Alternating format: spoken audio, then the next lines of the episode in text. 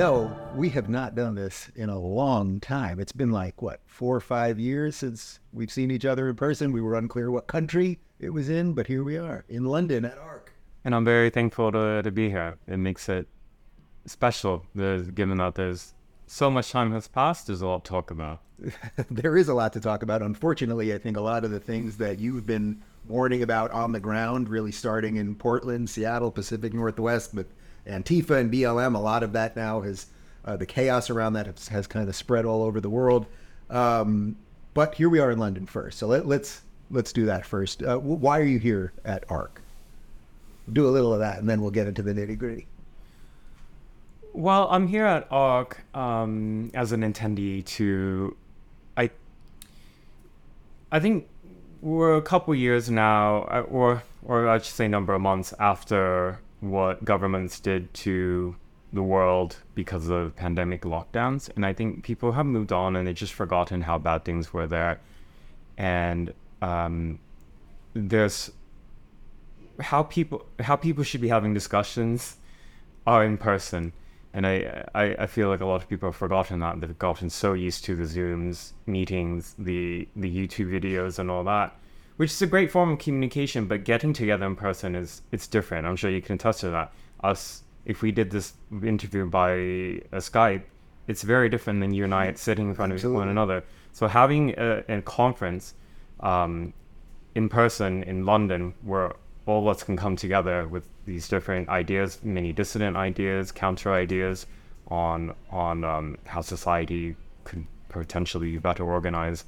That's something I want to be a part of. And uh, I'm still angry that uh, our lives were disrupted for years, shut down for years. Um, because of government policies. Yeah. And what you're sort of known for is being on the ground at a lot of these events over the years and the protests and the riots and the violence that we've seen in so many of our cities. Um, and now we're seeing a sort of new version of that. We've sort of seen the BLM Antifa thing. To me, it's like the mask came off almost overnight. And now here in London just over the last couple of days, you you've been at some of these what I would say are Hamas rallies. I don't think that they're pro-Palestine rallies. They strike me as Hamas rallies, uh, but I'll let you uh, discuss that if you think that's a fair estimation. And what, what do you make of what's going on, on the ground? Hear it in so many European cities. So uh, most people are probably familiar with my work because of my writings and videos related to Antifa. But actually, before that, one of my main beats was I wrote about and talked about radical Islam uh, Muslim migration and integration. That was one of the things that people hated me for, actually.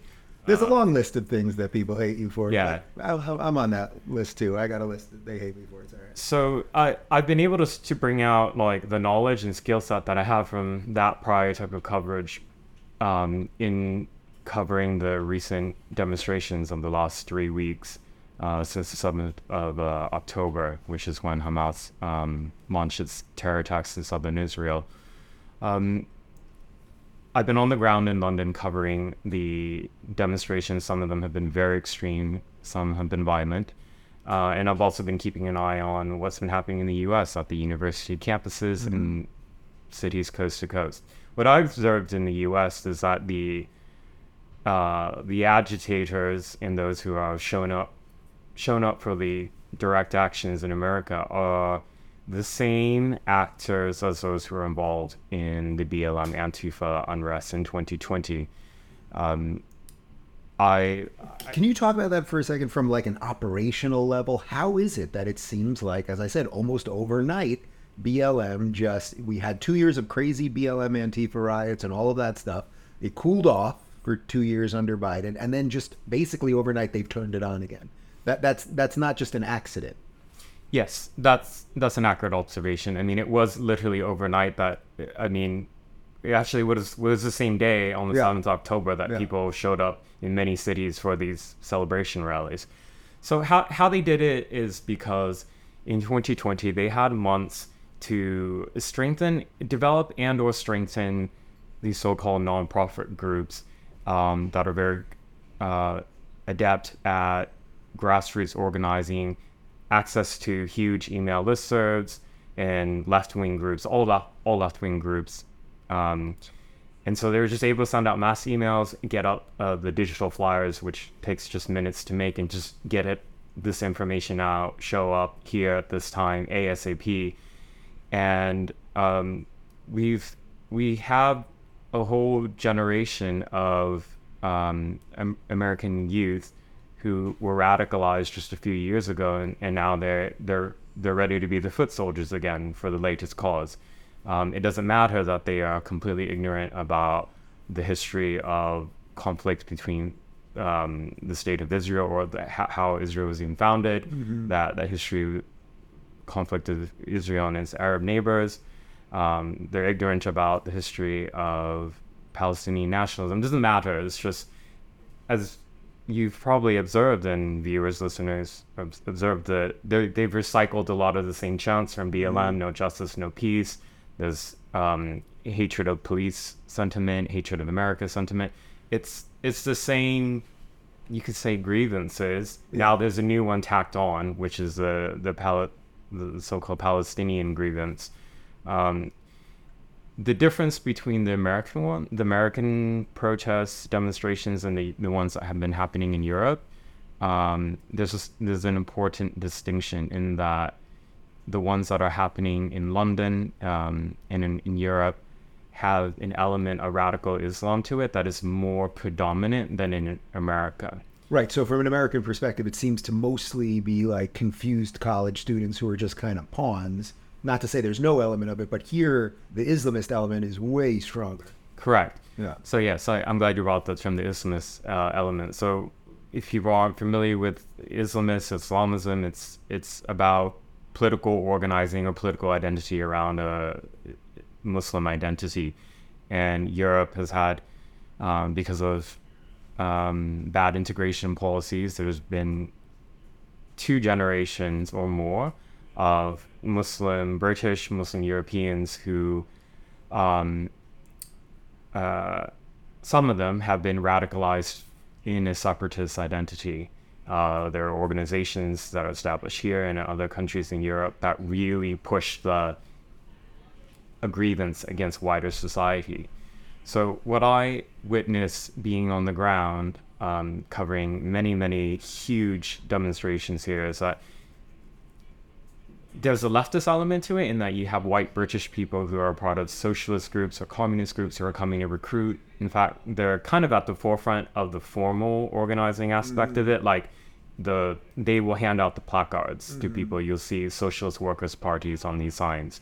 Um, they have tables and booths set up for people. And they literally set up right outside the tube station, so these people show up and they just hand them stuff, Correct. and then they're out there. It's a well-oiled machine. Yeah. And then you have Islamists who are there who um, will chant things in Arabic that people around them, if you don't speak Arabic or if you don't are not familiar with these chants, you don't even realize how extreme they are. Like so, I recorded some of them chanting about Khaybar, which um, is a it's a chant referencing uh, a time, a part of Islamic tradition stories that um, Muhammad's army in the seventh century in Arabia slaughtered and killed um, Jewish communities, and they they have a chant associated to that. So, and they they use they they say that Muhammad's army is coming. It's coming for the Jews, know, where they use uses Yahud. They don't say Israelis; they say Jews. So, mm. if you're just around there and you're you don't understand this, you wouldn't even realize it.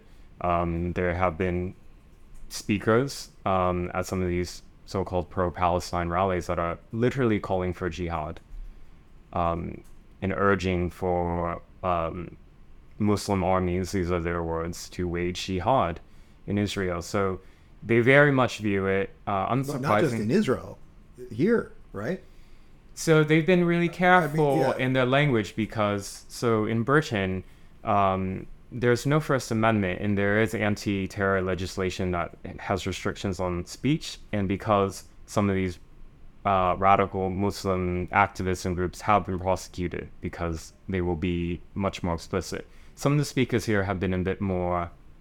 Um, they've given themselves enough of plausible deni- deniability. In fact, it, it became a little bit of a scandal here two weeks ago because during the speeches about jihad and calling for Muslim armies to engage in jihad in, against Israel, um, the Met Police uh, in London. You, you know, posted this, right? It was incredible. yeah, they were responding on social media. Well, we have people on our team analyzing the speech, and jihad has a number of meanings. So it's like this is what I mean when it's like the the extreme speakers are they're playing with the language in a way that can fool who they need to fool. Right, which is, by the way, I mean, they're doing that in the States as well because when they chant from the river to the sea, it's obviously a call for genocide. We know what's between the river and the sea.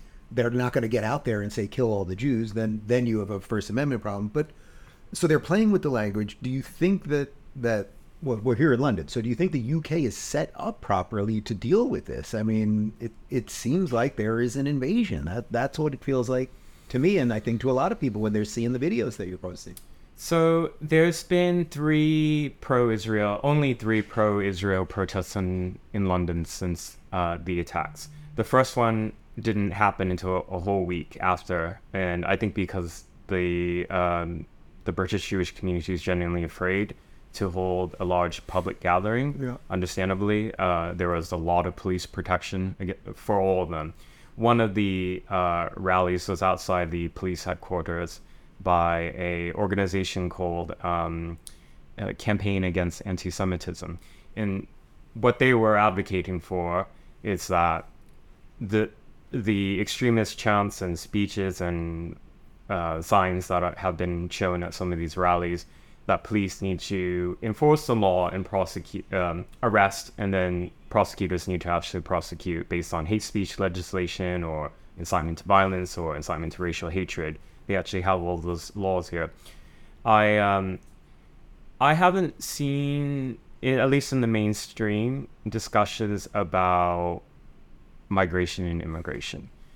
Um, there's, I think this is uh, an uncomfortable reality for white British to acknowledge or accept, but what I've witnessed and seen and heard um, at these rallies that I go to is that there's a there's a sense of religious and racial consciousness with with some of these um, British Muslim communities that is on a whole nother level that um, the average person doesn't really understand. Like these people are not they're not just there to show up with the sign and chant. They really I have a dedication, a solidarity with their brothers and sisters, as the words they would use in Palestine that um, is much more extreme than showing up for a protest and leaving. And I think this points to um, questions about immigration policies in Britain in the past. Um, But what, but what do they do forward? I mean, I think a lot of people, at least on the DL, are saying, okay, we really screwed up this immigration thing. And it's obviously partly at least why Brexit happened, but yet here we are. I mean, is there anyone politically that has the power or the will to, to fix some of this, whatever whatever that means? I mean, this seems to be the question that everyone is asking privately, but nobody's talking about publicly. um, within the mainstream parties here, uh, By the they- way, you were at an event last night, a Battle of Ideas event, where you basically asked this and didn't get an answer. So Yeah, I'm so- posing the same question to you now. Well, within Labour, uh, which is the, the centre left party, and the Conservative Party, the centre right uh, party in the UK, neither one are just neither one have offered an analysis through discussion about immigration. In fact, just a few weeks ago, the the Home Secretary, which is um, she's the head of the the UK equivalent of of um, uh, DHS, she has spoken about uh, the failures of multiculturalism in Britain. And anytime anybody in public speaks about it, they are just they are destroyed Yeah, by the yeah. chattering classes in media, and it's like just. I, I would encourage people to go to some of these um, so-called pro-Palestine rallies and see go and see if, if you think this is a, a success story about British integration. But it's not just a story about Britain; it's the same story in France. And, I mean, in fact, in France, there the government there is so afraid of um, anti-Semitic incitement, uh, incitement to anti-Semitic violence that they've actually banned um, the uh, pro-Palestine rallies. People have shown up But they're not doing anything about it. I mean, they they sent police out, but I mean it's you have that tens of thousands of people uh, in central Paris at some of these demonstrations, and I mean, police will fire off tear gas and all that.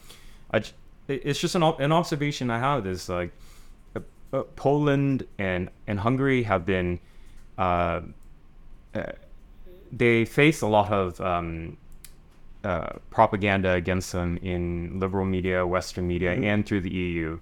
Uh, so through institutions as well, and particularly about how they've, in the last decade, have been, um, they've been ref- they've refused to be strong armed by the EU yeah. to accepting large numbers of Muslim migrants, and uh, they've also historically have resisted that as well. Um, and it's it's not in these places that you see attacks on synagogues or Jewish people being killed or targeted. It's in places that are like in France, um, in Britain, um, in Germany, what, in Sweden.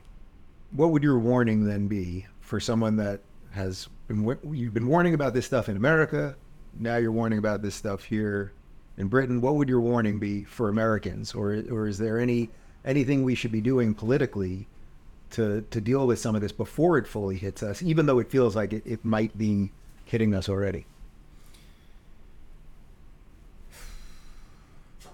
We saw Americans. We saw what the BLM grievance rage was able to do to America in 2020 because of the allies and coalitions that BLM was able to build up with Antifa and all these other radical groups.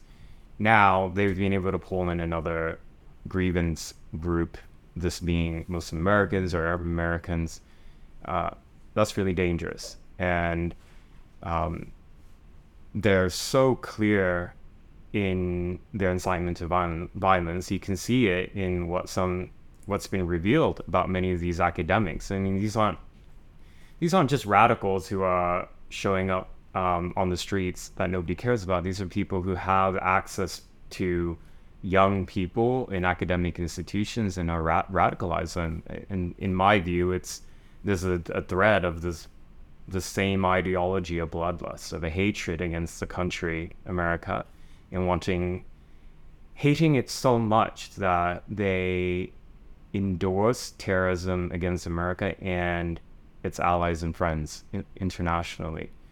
Um, we have a homegrown radicalization issue in America, and it's on the left.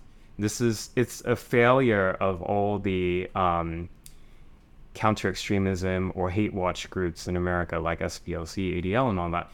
We have this whole industry that's been very, very good within civil society to research, encounter, and expose far right extremism. Bravo to them for that. I don't fault them for doing that type of work. I think that type of exposure um, in in knowledge needs to be out there. But where is it on the far left? Not only do they not do it, they're they're part of it. Yeah, right. That's the twisted part. That's the twisted part. Well, uh, Andy, I suspect. Well, first off, we're going to do this more than once every three years. That's number one. But I do want to say, on a personal note, you know, when you started doing this thing, you, were you a student at Portland State when we first met years ago? I was. It was one of the first events that I ever did, a free speech event where I was being protested and called a Nazi, and you were a student at Portland State covering it. And you've become really like one of the, well, you're on the very short list of journalists that I don't have to go like this when I say journalist and put air quotes. So, uh, on a personal note, I'm very proud of your success. And, and you're brave. You're genuinely brave. A lot of people in this kind of fake it but you're still out there and it's come at great cost to you. I'm sure, well, not only physically, but emotionally and everything else. So I'm glad you're still in the fight, my friend. Thank you very much, Dave. And I, I just want to say, like, how thankful that I am for the the work you've done all these years. There's been a lot of YouTubers who have dropped off the scene. You've been through, I mean, it's many years now, and it's really nice to see this consistent figure and face and voice. And, and thank you for giving platform to so many of us who we were starting out in our careers and we're unknown figures. I got nothing better to do than save the world, so let's do it, huh?